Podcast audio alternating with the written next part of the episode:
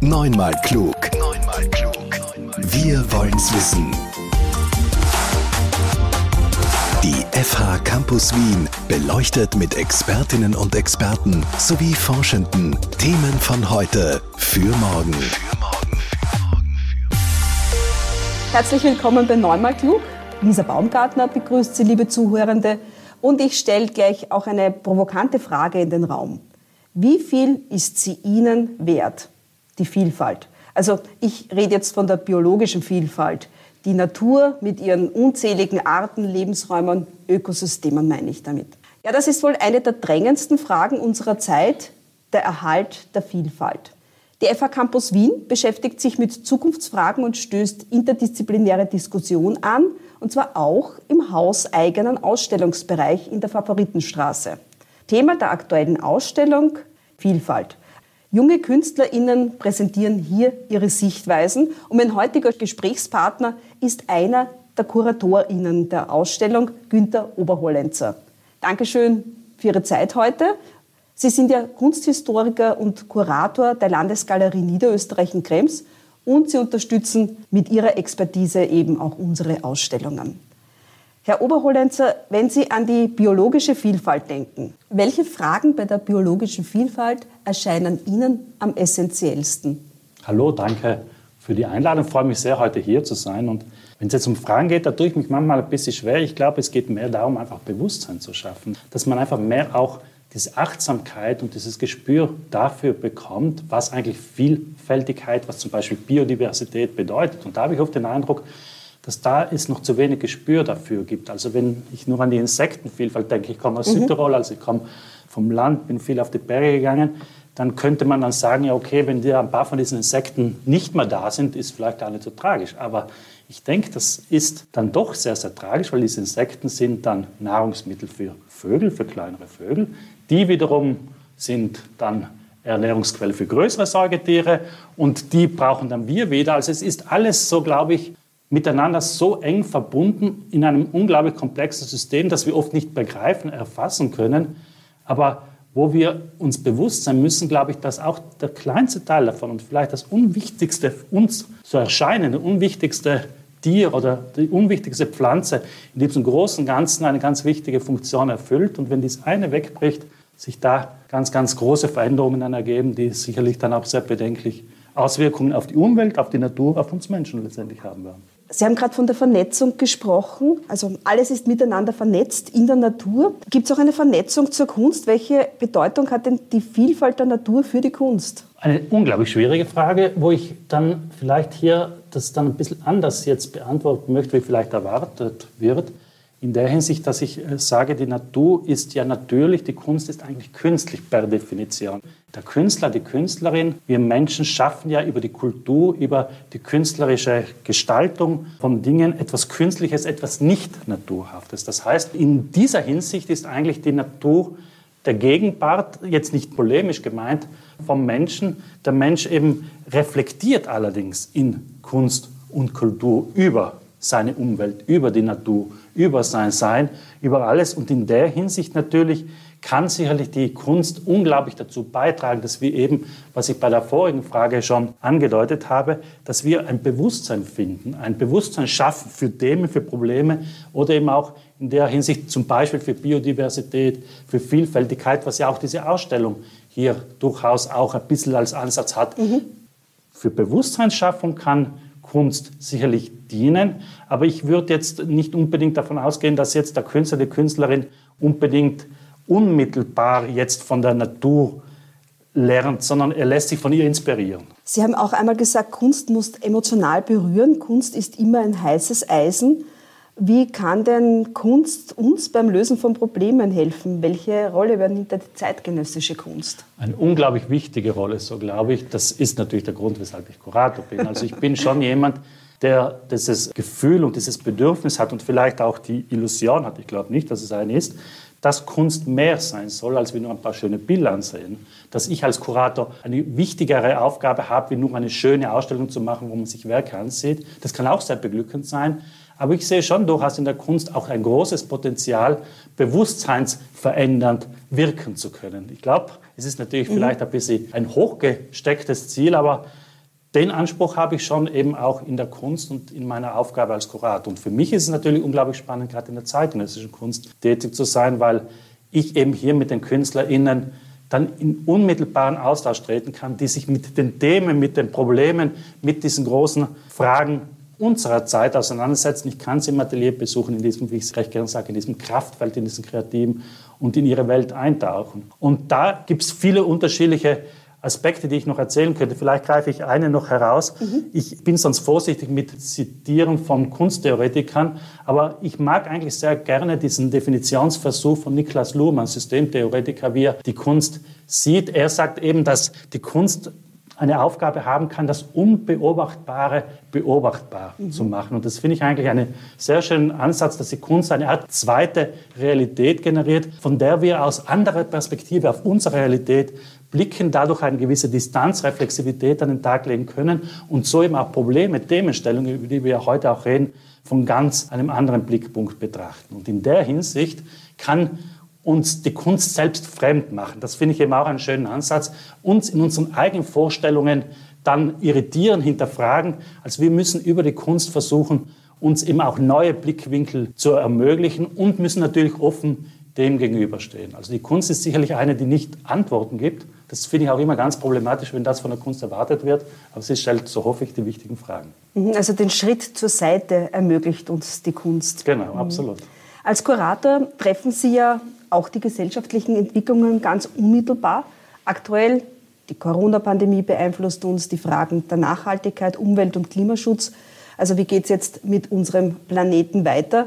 Welche Herausforderungen gilt es für Sie jetzt als Kurator zu bewältigen? Das sind Herausforderungen ganz unterschiedlicher Natur. Es gibt natürlich ganz klassisch organisatorische Herausforderungen. Das haben in den letzten Jahren alle in allen Bereichen, natürlich auch im Kunst- und Kulturbereich bemerkt in der Hinsicht. Wenn Museen geschlossen sind, dann ist das natürlich sehr herausfordernd für uns, für unsere Tätigkeit. Stichwort eben Digitalisierung, Verlagerung von Angebot ins Netz, Verlagerung durch eben Möglichkeiten, zumindest online per Website, Aspekte der Ausstellung, Aspekte von unserem Anliegen, die wir eben sonst in den Ausstellungen kommunizieren, zumindest auch da zu vermitteln, wo es tolle Möglichkeiten gibt, wo es einen enormen Schub gegeben hat auf der einen Seite, auf der anderen Seite so glaube ich, hier dann erst eben dieses Bewusstsein dann nochmal stärker gereift ist, wie schön es eigentlich ist und wie wichtig, gerade auch wenn man im klassisch musealen Kontext eben arbeitet, wie ich es tue, dann wieder die Menschen im analogen Raum zu begrüßen. Mhm. Wie wichtig das auch für die BesucherInnen ist, wie ermüdend, wie schnell ermüdend eben auch solche digitalen Angebote sein können und wie freudvoll man dann wieder sich vor den Originalen dann hinbegibt und in auch der Gemeinschaft eben Ausstellungen genießt. Also das ist sicherlich auch etwas, was uns sehr herausfordert nach wie vor. Die Corona-Krise ist nicht überwunden und das ist, wenn man so will, ein organisatorischer Aspekt. Aber es gibt natürlich inhaltlich für mich schon dann in diesen Jahren Wichtiges, wo ich versuche, im kuratorischen Arbeiten solche Themenstellungen, die uns eben beschäftigen, dann auch in Ausstellungen umzusetzen. Mein Herzensprojekt, und das wird wahrscheinlich für viele Jahre jetzt bleiben, war 2020, das war gerade in der ersten Corona-Pandemie-Zeit, eine Ausstellung, die hat sich genannt in der Landesgalerie Niederösterreich Spuren und Masken der Flucht, wo ich über 40 KünstlerInnen gezeigt habe, von denen weit mehr als die Hälfte selbst Flucht Erfahrungen mitgebracht haben in den Ausstellungsraum und dadurch, so hoffe ich, die Menschen auch über diese individuellen Fluchtgeschichten empathischer und mit ganz anderen Blickwinkeln sich diesen Themen genähert haben. Oder ich habe letztes Jahr im Künstlerhaus in Wien eine Ausstellung gemacht, die hat sich genannt Kein Mensch ist eine Insel, das ist kein mhm. Klammergesetz, man kann es auch lesen, ein Mensch ist eine Insel, wo es darum gegangen ist, Werke zu zeigen, die zum Teil durchaus vor der Corona-Krise entstanden sind, sich aber mit Vereinsamung, mit Existenzängsten auseinandergesetzt haben und durch die Pandemie eine ganz neue, nochmal bedeutsamere Aufladung erfahren haben und plötzlich ganz anders nochmal gesehen worden sind, fast zum Teil visionär. Und dann natürlich sind es Themen, um jetzt wieder auf unser Kernthema ja. hier zu kommen, nämlich auch Stichwort Biodiversität, Umwelt, Nachhaltigkeit, dann sind das natürlich auch Themen, die in vielerlei Hinsicht einfließen. Also wenn es jetzt um Nachhaltigkeit geht, kann man sagen, okay, das ist ein organisatorisches Thema, ja. aber es ist natürlich ein inhaltliches Thema. Ja. Und organisatorisch ist es so, dass Gott sei Dank jetzt auch im musealen Kontext, sehr kurz erst, das ist wirklich erst seit wenigen Jahren der Fall, wahrgenommen wird, dass wir auch im Museum hier ganz, ganz großen Aufholbedarf haben. Also dass wir in Museen uns lange Zeit um diese Fragen sehr wenig gekümmert haben, um es noch eher diplomatisch zu formulieren. Und dass das einfach so nicht mehr geht. Also dass man hier schaut, und hier ist das Kunsthaus Wien zum Beispiel Vorreiter, was diese Aspekte der Nachhaltigkeit betrifft, das eben auch schon das österreichische Umweltzeichen eben hat. Aber auch andere Museen, Gott sei Dank, hier nachziehen und sagen, auch wir etwa, ich bin im Kurator der Landesgalerie Niederösterreich, wir eben auf der Kunstmale Krems hier eben auch einerseits das neue Museum, die Landesgalerie hier wirklich nach nachhaltigen Kriterien gebaut haben, aber auf der anderen Seite eben auch schauen, dass eben der laufende Museumsbetrieb eben auch nachhaltig ist. Und da bin ich eben sehr, sehr neugierig, wie sich das auch in der Zukunft entwickeln wird, in der Hinsicht, dass es im Moment natürlich schick ist, jetzt ein bisschen polemisch formuliert, nachhaltig zu kommunizieren. Wir machen alles ganz toll nachhaltig.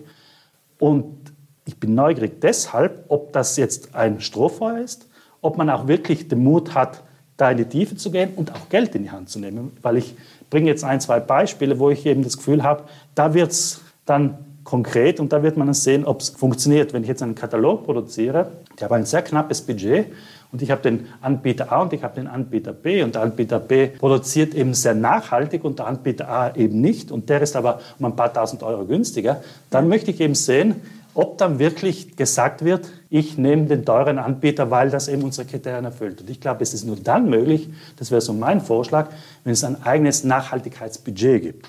Weil wenn es aus den laufenden Budgets finanziert werden soll, kenne ich die Abläufe zu gut, dass die Budgets immer so knapp sind, dass es eben nicht funktioniert.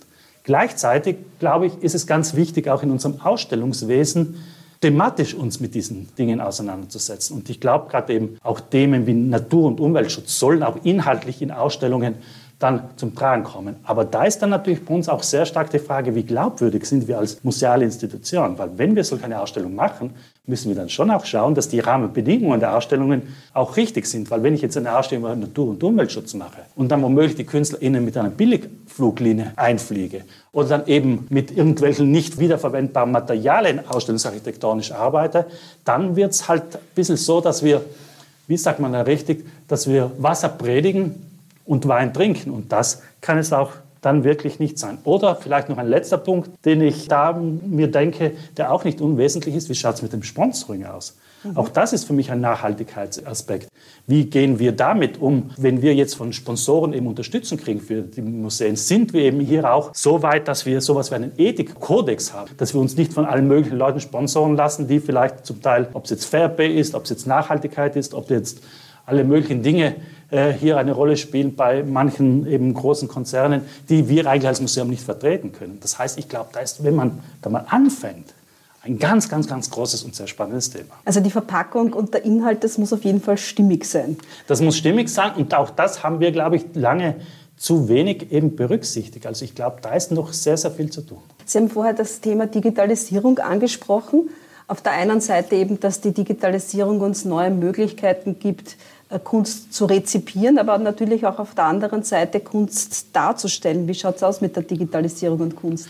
Es ist so, Digitalisierung für mich manchmal ein Schlagwort, das mich ein bisschen deswegen ermüdet, weil wir leben in Zeiten der Schlagwörter und man muss natürlich ein solches Schlagwort mit Inhalten füllen und Digitalisierung ist ja nur eine Technik. Also wenn der Inhalt schlecht ist, dann ist die Technik mir eigentlich ziemlich egal und das Problem ist oft, dass eben mehr oft von der Technik ausgegangen wird und dann über, über Inhalte gesprochen wird, die aus der Technik heraus sich entwickeln oder wo die Technik fast wichtig ist. Das haben wir auch im musealen Kontext erlebt, wo es geheißen hat, wir müssen digital sein. Ich gesagt, nein, wir haben Angebot und wenn die sich anbieten, digital vermittelt zu werden, dann ist es wunderbar. Aber jetzt nur einfach digital als wichtigstes Schlagwort zu benennen, tue ich mich schwer. Und das ist natürlich auch in der Kunst so. Ich glaube, es ist hier sicherlich so, dass Digitalität auch bei den zeitgenössischen KünstlerInnen eine große Rolle spielt.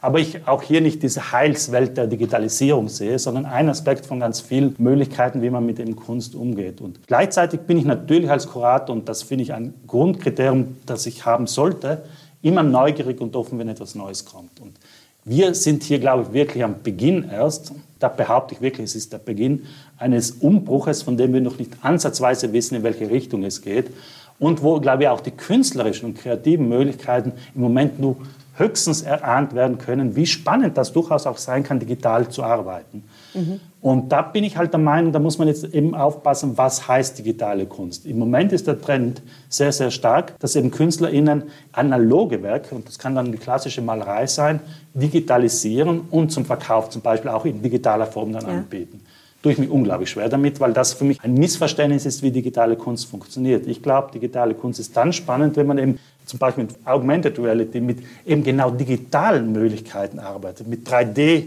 Aspekten und die dann vielleicht dann wieder auch in den analogen Raum eben zurückgeholt werden. Also da gibt es auch sehr schöne Wechselspiele, wo ich auch künstlerische Positionen kenne, die die digitale mit der analogen Welt unglaublich spannend und reizvoll und zukunftsweisend miteinander verbinden. Aber da glaube ich, ist im Moment die Spreu definitiv vom Weizen noch nicht getrennt und das gilt natürlich auch, was im Moment oder in den letzten Jahren ja überall zu hören ist für die sogenannten NFTs. Also NFT ist eben eine Möglichkeit, im digitalen Raum Unikate zu erzeugen. Das Digitale ist ja eigentlich immer unendlich kopierbar, ist für den Kunstmarkt ein Problem, auch für die KünstlerInnen. Und NFT ist eben eine Technik, das gibt eben dadurch die Möglichkeit, so eine Art digitales Zertifikat für ein Kunstwerk mhm. auszustellen. Und ich kann als Künstler, Künstlerin dann ein Werk eben im digitalen Raum als Unikat verkaufen. Und da ist ein unglaublicher Hype entstanden in den letzten Jahren, wo unglaublich viel, entschuldigen Sie den Ausdruck, Schrott auch dabei ist.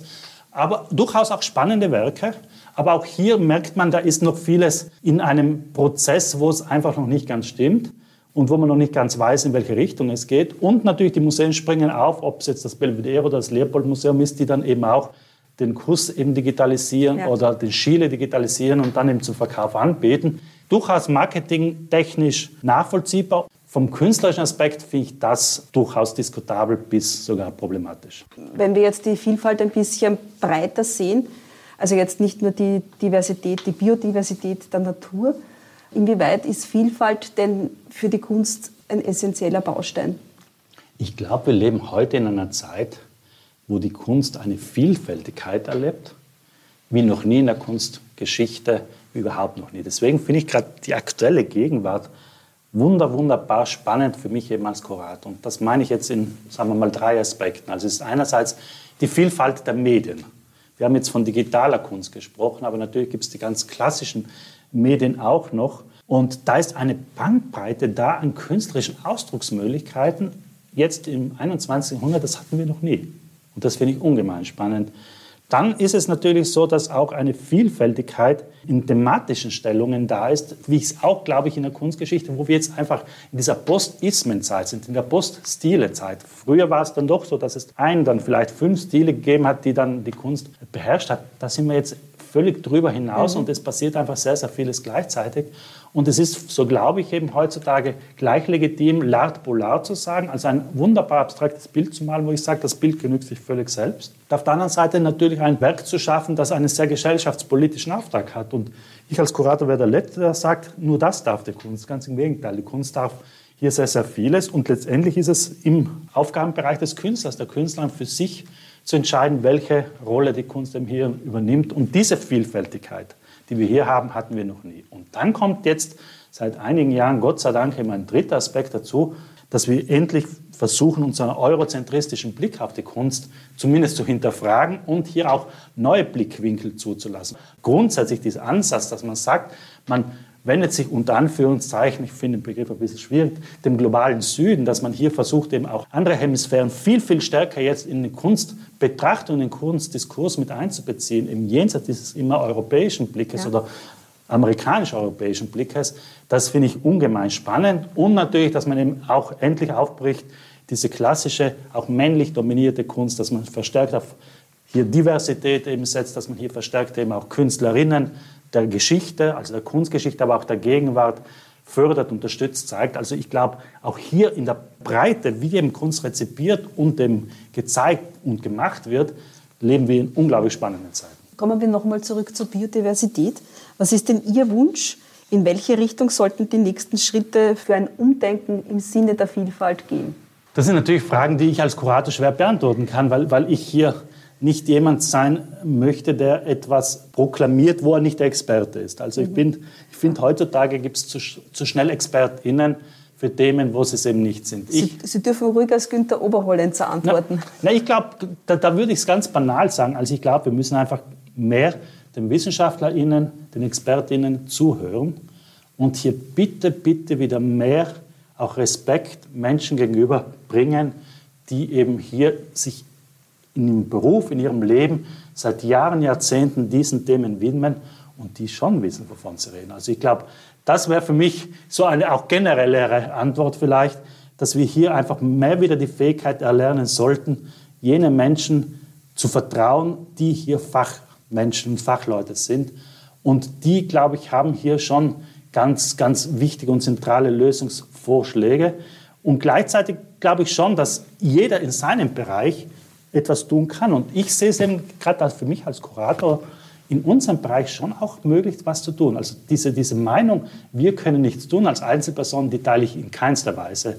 Da können wir jetzt alles aufzählen, was man als einzelner Mensch machen kann. Aber vielleicht bringe ich noch ein Beispiel, dass ich jetzt gerade mit einer Künstlerin auch zusammenarbeite, beziehungsweise einen Text über ihr Werk geschrieben habe, das ich unglaublich toll finde, wo die Künstlerin Leben und Kunst in einer faszinierenden Art und Weise verbindet. Das ist die Gabriele Oberkopfler, das ist eine Südtiroler Künstlerin, die in Stuttgart lebt und die jetzt ein Saatgutarchiv angelegt hat. Die hat ein zweijähriges Forschungsprojekt gemacht, wo sie in ganz Europa unterwegs war. Sie wollte es weltweit machen. Corona hat das dann zunichte gemacht. Mhm. Sie muss sich auf Europa beschränken und ExpertInnen und BäuerInnen an unterschiedlichsten Orten getroffen hat und von ihnen eben seltene Sorten recherchiert hat, beziehungsweise sie dann um Saatgut von diesen seltenen Sorten gebeten hat. Und sie hat dann letztendlich 480 Samen zusammengetragen. Ganz schöne Menge. Vor allem von essbaren Wildkräutern, Tomaten, Kürbis und hat, wenn man so will, seine Art kollektives Saatgutarchiv angelegt, hat das dann in Ausstellungen gezeigt. Aber was das spannend ist, dass wir eben hier bei einem Künstler haben, die nicht eben nur auf diesen reflexiven Bereich dann bleibt, sondern sagt, ich möchte was Konkretes machen. Und sie hat einen schönen Hof, einen Art Bauernhof jetzt in Südtirol restauriert und da wird im Herbst ein Diskussionsraum für Forschung und Kunst eingerichtet werden, und da möchte sie einen permanenten Garten anlegen mit diesen 480 verschiedenen Samen, also dieses Saatgut dann auch wirklich pflanzen und dort eben dann Expertinnen, KünstlerInnen und eben alle, die das interessiert, einladen, diesen Garten zu besuchen und dann diese verschiedenen, zum Teil fast schon verloren gegangenen Sorten dann wieder unter die Menschen bringen. Das heißt, ich glaube, das Schönste ist, wenn wir nicht nur in diesem theoretischen Diskurs bleiben, sondern versuchen in unseren kleinen Welten, in denen wir leben, und so klein sind die vielleicht manchmal gar nicht, dann auch etwas Praktisches umzusetzen und alle sollten wir dazu beitragen, dass es wieder mehr Biodiversität gibt. Herzlichen Dank, Herr Oberholenzer. Sehr Wenn gerne. Sie, liebe Zuhörende, jetzt neugierig geworden sind, wie junge internationale und nationale KünstlerInnen über die Vielfalt denken, dann lade ich Sie recht herzlich ein in den Ausstellungsbereich an der FH Campus Wien in der Favoritenstraße. Die Ausstellung ist bis in den Sommer 2023 öffentlich zugänglich. Neunmal klug, der Podcast der FH Campus Wien über Wissenschaft und Wissen für die Zukunft. Für die Zukunft.